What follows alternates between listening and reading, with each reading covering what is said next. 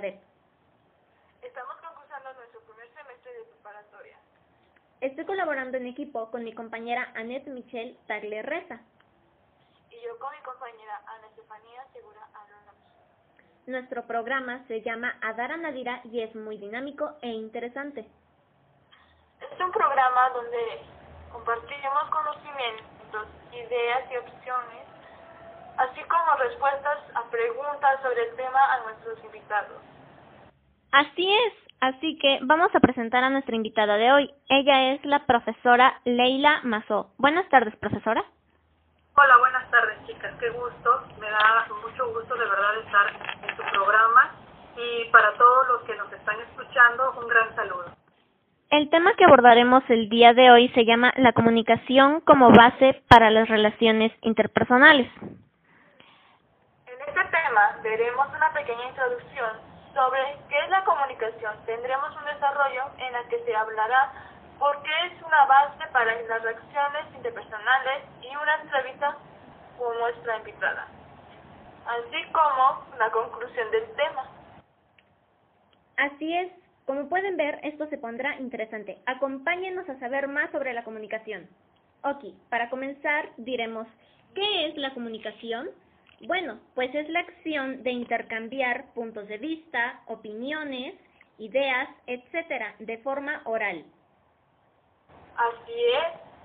Además, uno de los aspectos más relevantes que se puede mencionar de la comunicación es a través de ella logras transmitir y proyectar al medio en que se desarrolla el ser humano información nueva e interesante. Claro, aunque también es importante mencionar que la comunicación tiene un proceso para poderse llevar a cabo, el cual es... Este proceso de comunicación se integra por emisor y receptor. El emisor es el que se comunica o manda el mensaje del receptor. Es la que descifra ese mensaje, es claves, códigos o imágenes que se transmiten para hacer llegar la información a la otra persona. En efecto, ahora hablaremos de ¿qué son las relaciones interpersonales? Pues son asociaciones entre dos o más personas, las cuales pueden basarse en emociones y sentimientos como el amor, gusto artístico, interés por los negocios, actividades sociales, formas colaborativas en el hogar, etc. Exacto, además de la importancia de la comunicación, entendemos rúbrica en la que nuestro medio para entendernos los nosotros, ya que sin comunicación no tendríamos amigos, no existirían las familias, ni nada, no habría ningún tipo de intercambios de ideas con las demás personas. Eso es muy cierto. Por eso debemos intercambiar ideas, opiniones, puntos de vista, conocimientos y todo lo que podamos compartir con las demás personas, para así poder crear nuevas relaciones interpersonales interesantes y duraderas. Ok, para comenzar diremos qué es la comunicación. Bueno, eh, vamos a hablar sobre el terreno general. La comunicación es una manera de expresarse a través de códigos que son comunes entre personas.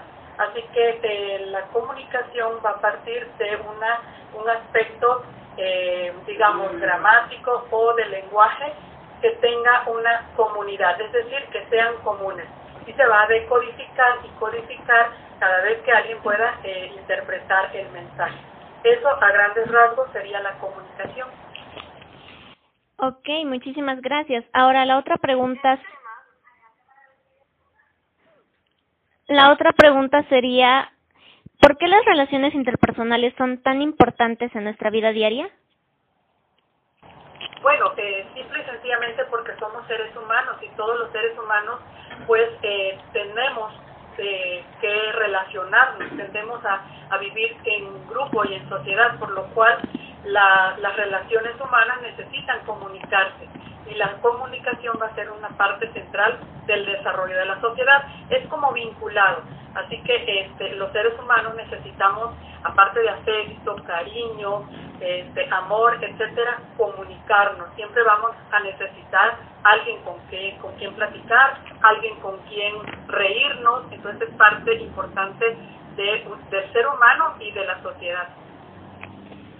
Ok, ahora nos podría decir qué acciones nos podría proponer para que no se pierdan esas relaciones con las demás personas, ya que ahora se están presentando ciertas situaciones de mm, aislamiento o de, o bueno, siempre se han presentado situaciones de discriminación o de esos tipos, y cómo usted cree que podemos reforzar esas relaciones para que no se vayan perdiendo con el tiempo. Bueno, yo creo que un factor importante sería la empatía creo que eh, necesitamos eh, ser empáticos con todos para poder eh, estar en el lugar de otro y comprender cuáles son las necesidades. Comprendiendo este punto, podemos comunicarnos muy fácilmente.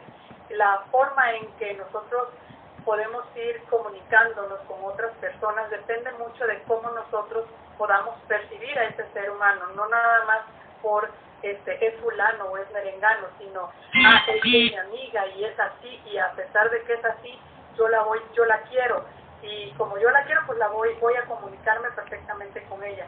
Otro aspecto sería que pese a las distancias, pues hay muchos dispositivos eh, para poder comunicarnos y siempre, eh, bueno, perdón, no hay que tener pretextos para no comunicarnos con las personas. Otro punto es saber escuchar. Creo que la parte primordial de la comunicación es saber escuchar a la otra persona para que pueda haber una retroalimentación y dentro de esa retroalimentación pueda haber una buena comunicación. Ok, Miss, muchas gracias por sus aportaciones. Ahora sigamos. ¿Cuál es el concepto de la comunicación desde su opinión como profesora que es? Ok, bueno, este, ya les había dicho el concepto de la comunicación como tal. Ahora, bueno, yo creo que es una herramienta que utilizamos los seres humanos para transmitir conocimientos, necesidades, puntos de vista, eh, pero sobre todo para estar informados. Ok, y la siguiente pregunta sería, eh, ¿Cómo es que se puede transmitir una idea a través de la comunicación? Bueno, eh, las ideas las podemos eh, transmitir a través de nuestro lenguaje, no hay de otra. Siempre que podamos nosotros transmitir ideas, las vamos a transmitir a través del el lenguaje. Sin embargo, eh, existen varios tipos de comunicación. La comunicación no verbal, que es la que utilizamos también con este, eh, mímica, con eh, elementos corporales. Eh, también con esa, de esa forma nosotros manifestamos ideas, ¿sale? también podemos utilizar la comunicación de las ideas a través de otros elementos como son la vista, el oído. por ejemplo, cuando vamos nosotros caminando y vemos espectaculares, etcétera, eso es parte también de la comunicación. Eso es comunicación visual. Así que las ideas se pueden transmitir de diversas formas. Ok, Miss, pues muchísimas gracias por sus aportaciones para este programa. Le agradecemos de verdad su participación y pues fue un gusto el, el charlar esta tarde con usted. Muchas gracias, el gusto fue mío y espero de verdad que les vaya muy bien en su programa y en sus próximas emisiones. muchísimas gracias, hasta luego.